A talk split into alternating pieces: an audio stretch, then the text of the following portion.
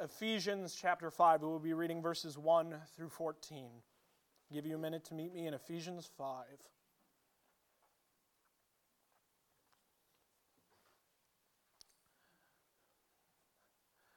The text reads like this Paul writes, Therefore, be imitators of God as beloved children, and walk in love as Christ loved us and gave himself up for us, a fragrant offering and sacrifice to God. But sexual immorality and all impurity or covetousness must, must not even be named among you, as is proper among saints.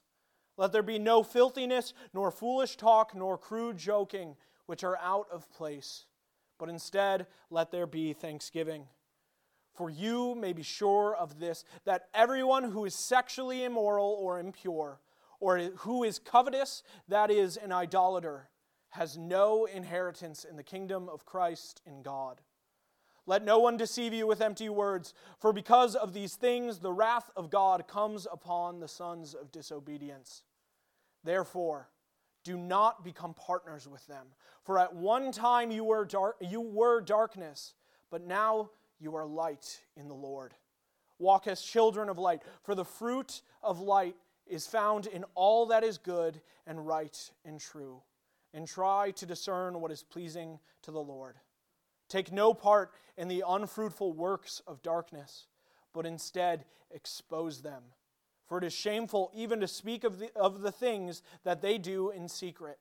But when anything is exposed by the light, it becomes visible. For anything that becomes visible is light.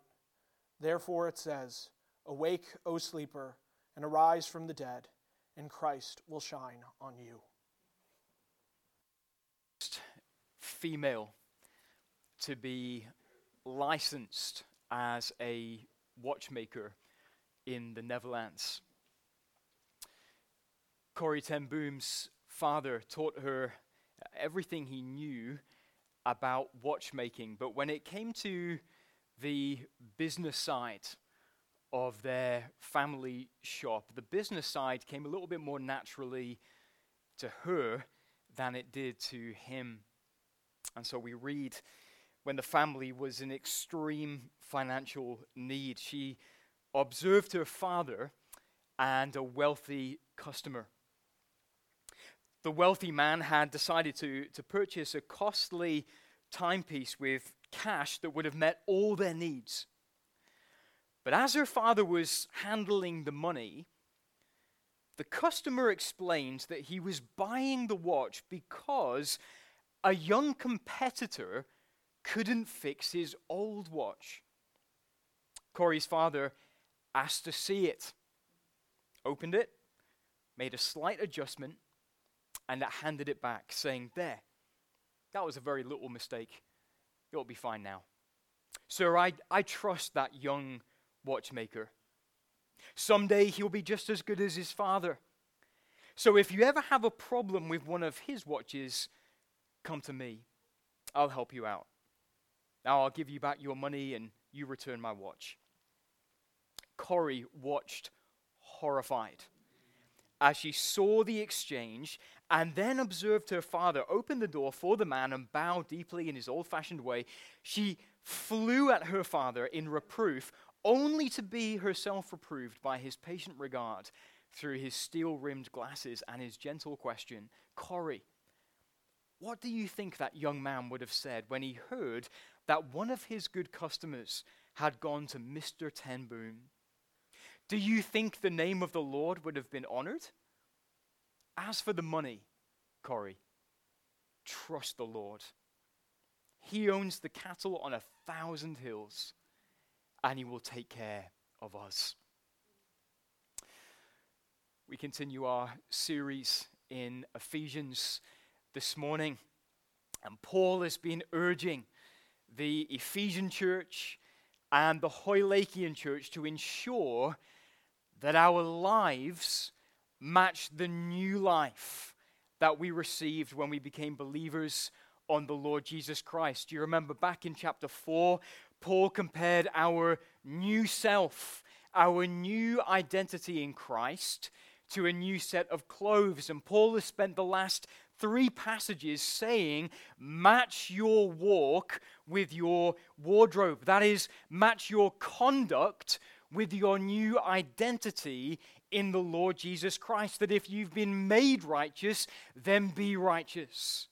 Uh, that if you have been clothed with holiness, then be holy in all of your conduct. Paul told us last week that we are now God's beloved children. That's who we are. That's our new identity. That's our new self as believers in the Lord Jesus Christ. And so he told us how we're to walk as beloved children of God. And this week, Paul tells us that we are also light. Light in the Lord. That's who we are. We're not just a bunch of people who fancy a sing song on a Sunday morning. Uh, we're not just a bunch of religious members of a, of a religious club. We are light in the Lord. That's our new self. That's our new identity. That's who we are. Light in the Lord. Look at verse 8. Paul writes, For at one time you were darkness. Notice that. He doesn't say you were in darkness. He gets to our identity and he says, No, no, no, you were darkness. But now, verse 8, you are light in the Lord. Walk as children of light. Walk, behave, live, act, conduct yourself according to what Jesus Christ has made you. And in today's passage, Paul will tell us how, how we can walk as children of light. Now, listen, I know for some of us, this whole match your walk with your wardrobe thing is getting old. This is the fourth sermon in a row with that sermon title. But to those of you who are rolling your eyes on the inside, can I ask you, have you arrived in your Christian life yet? Does your walk perfectly match your wardrobe and your identity in Jesus Christ? And is Hoylake flooded in the light of Jesus Christ yet? Well, friends, if not, then maybe we need more teaching on Christian living, not less teaching on Christian living. And surely you're mature enough as a believer to know that the more you grow in Christ likeness, the more you find your need to grow. And the more you walk in holiness, the more unholiness you see in your life. And therefore, surely, friends, we need more instruction, more teaching, more counsel on how we can live and match our walk with our wardrobe. Now, we're going to slice our passage in half today. And in each half of this message, we're going to find uh, one negative command and one positive command that helps us to discover how we can walk as children of light. First, refuse and discern. Refuse and discern. Look at verses 7 to 10. How are we to walk as children of light negatively?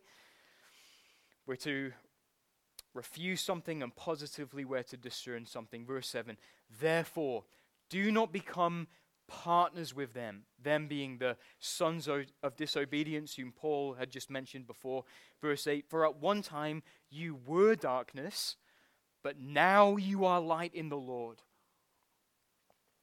Walk as children of light. For the fruit of light is found in all that is good and right and true, and try to discern what is pleasing to the Lord. If at the end of a, a jog somebody asked you, hey, when it comes to jogging, uh, which is the most important, the left leg or the right leg? Uh, what, what would you say? Well, in exactly the same way, both the negative command and the positive command here function as two legs, the left leg and the right leg, as we seek to walk as children of light. Negatively, we are to refuse partnerships with those who are darkness. That is, we're to refuse partnership with them in their sinful lifestyles. Let me show that to you. Go back to verse 5, which Michael just read for us. Verse 5 For you may be sure of this, that everyone who is sexually immoral or impure, or who is covetousness, that, that is, an idolater, has no inheritance in the kingdom of Christ and God. Let no one deceive you with empty words. For because of these things, the wrath of God comes upon the sons of disobedience. Verse 7 Therefore, do not become partners with them. That is, do not become partners with the sexually immoral in their sexual immorality. Do not become partners with the impure in their impurity. And do not become covetous with the covetous in, in that sin because that is idolatry. Please understand, it's not don't have sexually immoral colleagues. It's not don't have impure neighbors. It's not don't have siblings or don't associate with siblings who are covetous because then you would have to leave the world. But it is don't match your walk with their wardrobe. That if they are darkness, don't walk in darkness, you are light in the Lord. That if they are the sons of disobedience, do not walk in disobedience. You are beloved children. That's who you are. So live out your identity. And so those are the partnerships that we are to reject. But, friends, very practically, I will say this the closer you become with unbelievers, the easier it can become to partner with them in their lifestyles. The more your heart is knit to theirs, and the more their lifestyle becomes normal to you, and the less of a stand you take, the easier it will be for your walk to match their wardrobe. It is a thousand times easier to be pulled downstream to hell than it is for you to swim upstream to heaven with them. And therefore, friends, it is not don't have relationships with unbelievers. It is be careful lest you partner with them in their lifestyles. And therefore, I'll say to one and to all do not be unequally yoked or tethered or bound with unbelievers. Why? For what partnership, there's our word, has righteousness with lawlessness? Or what fellowship has light with darkness? What accord has Christ with Belial? Or what portion does a believer share with an unbeliever? What agreement has the temple of God with idols? For we are the temple of the living God. As God said, I will make my dwelling among them and walk among them, and I will be their God, and they shall be my people. Therefore, go out from their midst and be separate from them, says the Lord, and touch no unclean thing.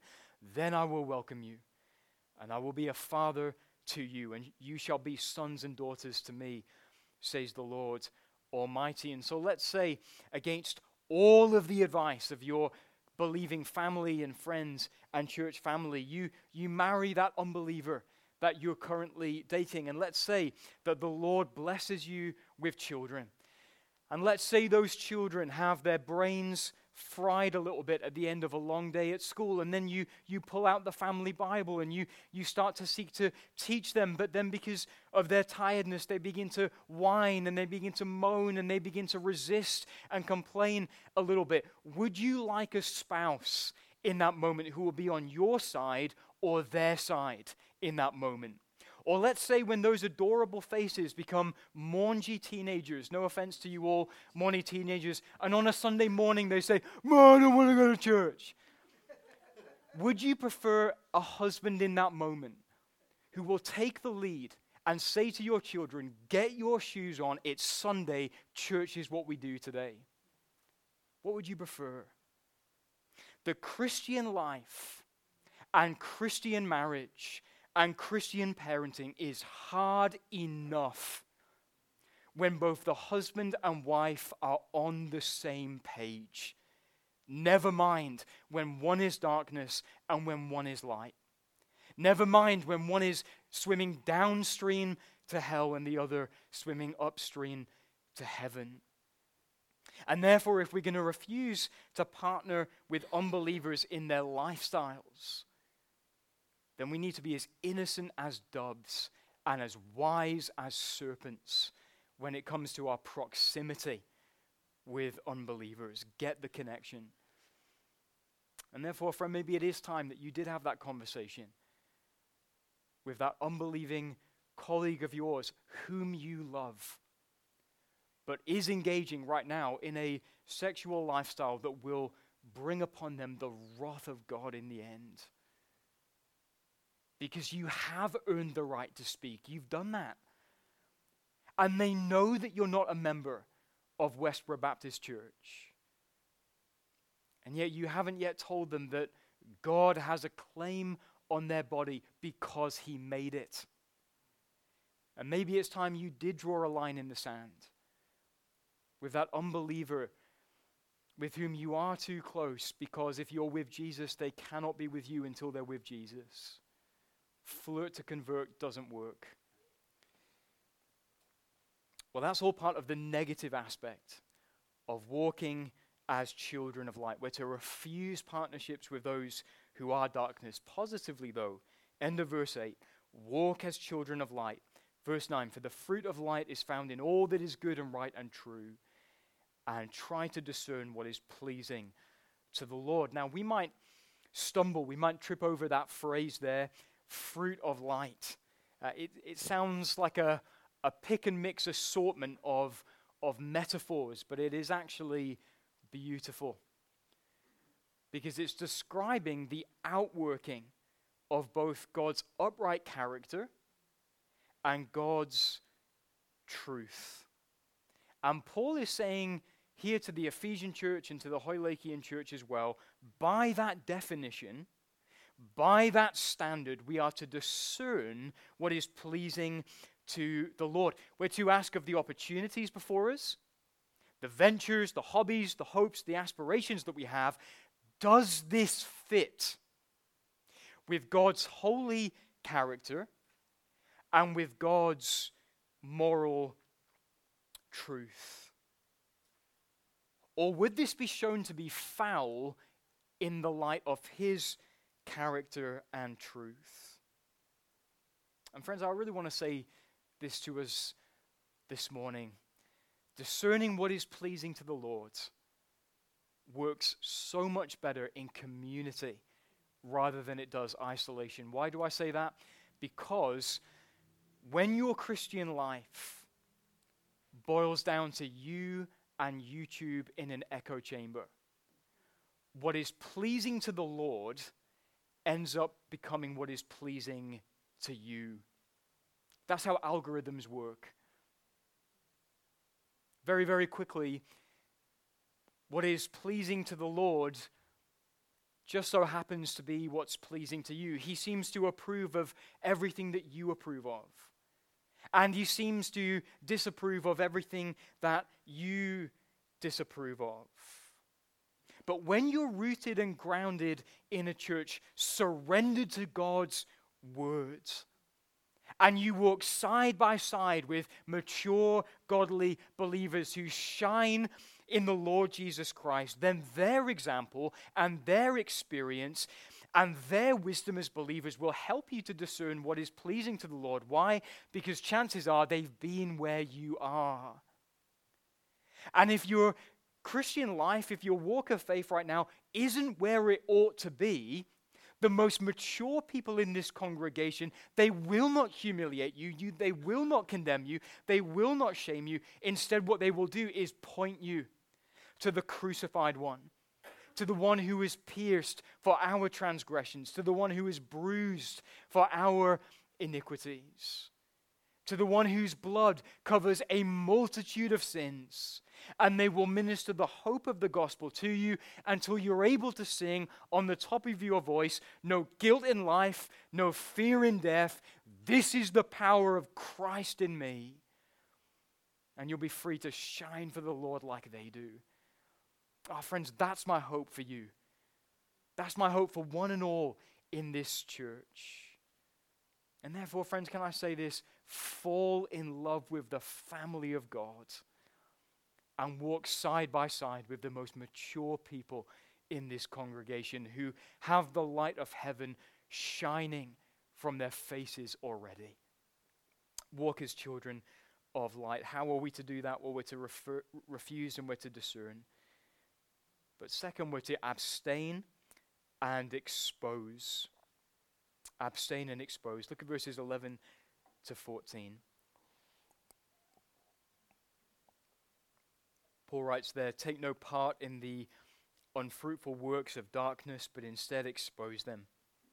For it is shameful even to speak of the things that they do in secret. But when anything is exposed by the light, it becomes visible. For anything that becomes visible is light. Therefore it says, Awake, O sleeper, and arise from the dead, and Christ will shine on you. How are we to walk as children of light? Well, negatively, again, we're to abstain, and positively, we are to expose. We're to, we're to abstain. We're to take no part in the unfruitful works of darkness. Because whereas the fruit of light produces everything that is good and right and true, the works of darkness are unfruitful. Uh, the only thing they're good for and the only kind of fruit that they produce is the fruit of death.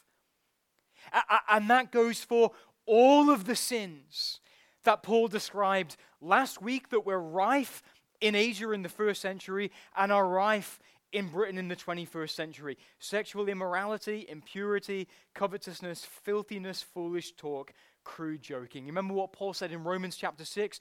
He said, For when you were slaves of sin, you were free in regard to righteousness, but what fruit were you getting at that time from the things of which you are now ashamed? For the end of those things is death. But now that you have been set free from sin and have become slaves of God, the fruit you get leads to sanctification and its end, eternal life. For the wages, or we could even say the fruit of sin, is death. But the free gift of God is eternal life in Christ Jesus our Lord. And since the works of darkness are too shameful for us to speak of, never mind expose, we are to then positively expose them. We're to show them for what they are. We do that by the light of our words, and we do that by the light of our works, both our speech and our conduct. Now, friends, there is in this an enormous challenge and a great encouragement for us as well. The challenge for us is this if the unfruitful works of darkness are not being exposed by our words and by our works, it is either because we are ashamed of the light of Christ and we're hiding it, or they've been reduced to flickering lights and weak embers. That instead of our works and our words shining a floodlight on sin, our words and our works rather resemble the sparks that fly from a cigarette lighter. They're gone in a third of a second. Friends, we cannot be okay with that. Too much is at stake. If we are okay with being ashamed of the light of Christ, which some of us are in this room, then we will be damned. And so will those be who surround us. Jesus said, For whoever is ashamed of me and of my words in this adulterous and sinful generation, of him will the Son of Man also be ashamed when he comes in the glory of his Father and with his holy angels. I remember hearing a, a story about a pastor that I've benefited so much from over the years. He's a, he is a natural evangelist. He's, a, he's an extrovert to the nth degree. He just shares the gospel so naturally as he goes about his day and he's a real example in that. But once he was on a he was on a, a flight, uh, flying from one city to another, and he got talking to the, the passenger who was next to him, and, and they, they hit it off. They didn't stop talking uh, for the duration of the entire flight. And in the airport, on the, on the other side of the flight, the unbeliever looked at him, held out his hand to shake his hand, and he said, Anyway, great to meet you. I'm just so glad you weren't one of those born again Christian types that I always get stuck next to on flights. Anyway, great to meet you. See you later. And he, and he walked away. And that was that. Friends, if Jesus has made us light, let us take every opportunity to shine for him and to hell with the consequences. This isn't to blow my own trumpet or anything like that at all. Believe me when I say I struggle in this as much as all of you do in this room because I'm proud. But with this sermon bouncing around my head and my heart this past week, whenever I would walk to the co op or, or walk back home. Uh, instead of putting my earplugs in and, and listening to a, a, podcast, I would just grab a few of those uh, leaflets that we printed at the beginning of this year uh, that summarized the gospel and just invite people to join us on, on a Sunday. And I just started giving them out to people and trying to engage them in conversation. And it was really hard. I approached one man and I said, Sorry, can I just give this to you? And he said, What is it? And I said, Oh, well, I'm, I'm one of the members at uh, Hoylake Evangelical Church. And, and before I could go any further, uh, he just said, Oh, that's nice, and just walked away. And, and, and you feel like a wally. But, friends, I would be sooner shamed by the world than I would be ashamed of Jesus Christ.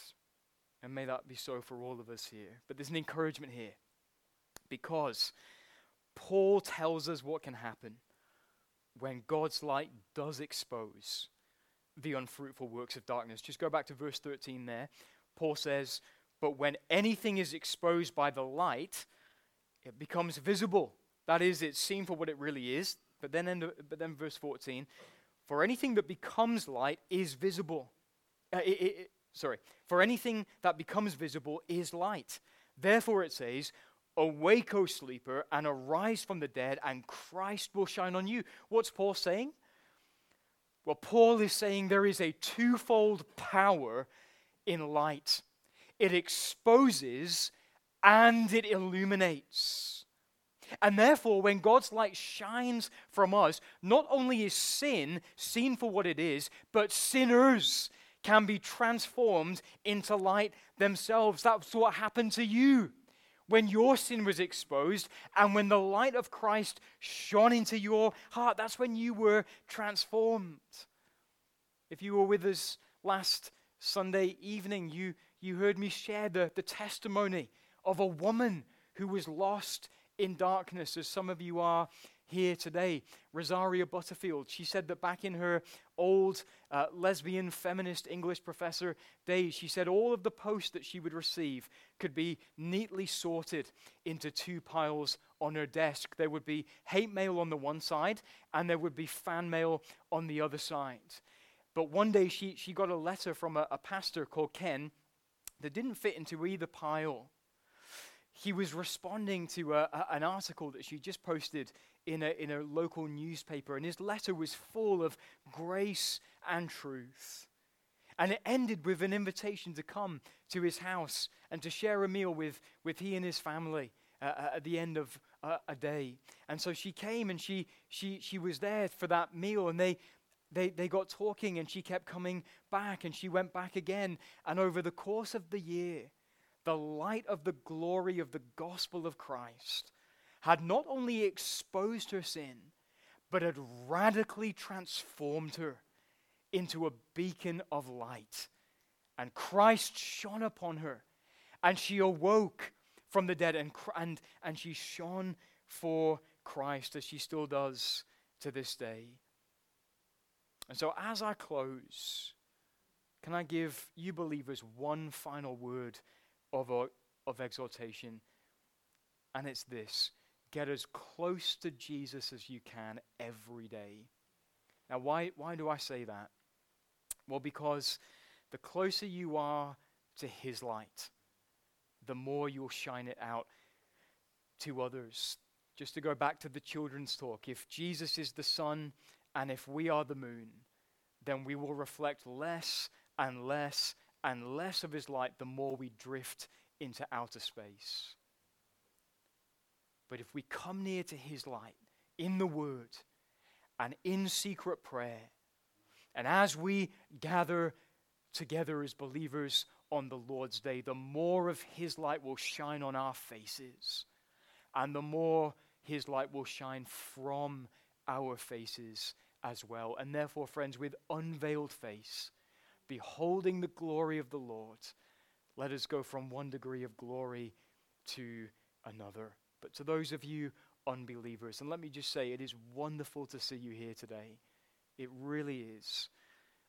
You're in the right place because the light of the Lord Jesus Christ shines from His Word and shines from His people. But will you wake up now and have Christ shine on you? Or will you retreat to the shadows? There's no middle ground. There's no halfway house. There is no fence on which to sit. There is the light of the glory of God in the face of Christ, or is there is the darkness of, of sin in this world. Jesus said, Everyone who does wicked things hates the light and does not come to the light lest his works should be exposed. But whoever does what is true comes to the light so that it may be clearly seen that his works have been carried out in God. And therefore, who will you be? Where will you live? To whom will you go? To the light of the world or to the shadows of sin? Well, may God draw you irresistibly to the Lord Jesus Christ, who is the light of the glory of God, in whose name we pray. Amen. Amen. I want to pray for us, and we're going to sing together. Father, we worship you and we thank you for this glorious encouragement from your word that when we when we walk in the light we do so as those who are in fellowship with Christ we can't produce that light by ourselves any more than a light bulb can turn itself on lord we need Christ and therefore, Lord, we pray as a church that we would be those who are looking to Him every day with unveiled faces. And that just like Moses of old, we would go up that mountain with fellowship with you and then shine with those faces that radiate your glory.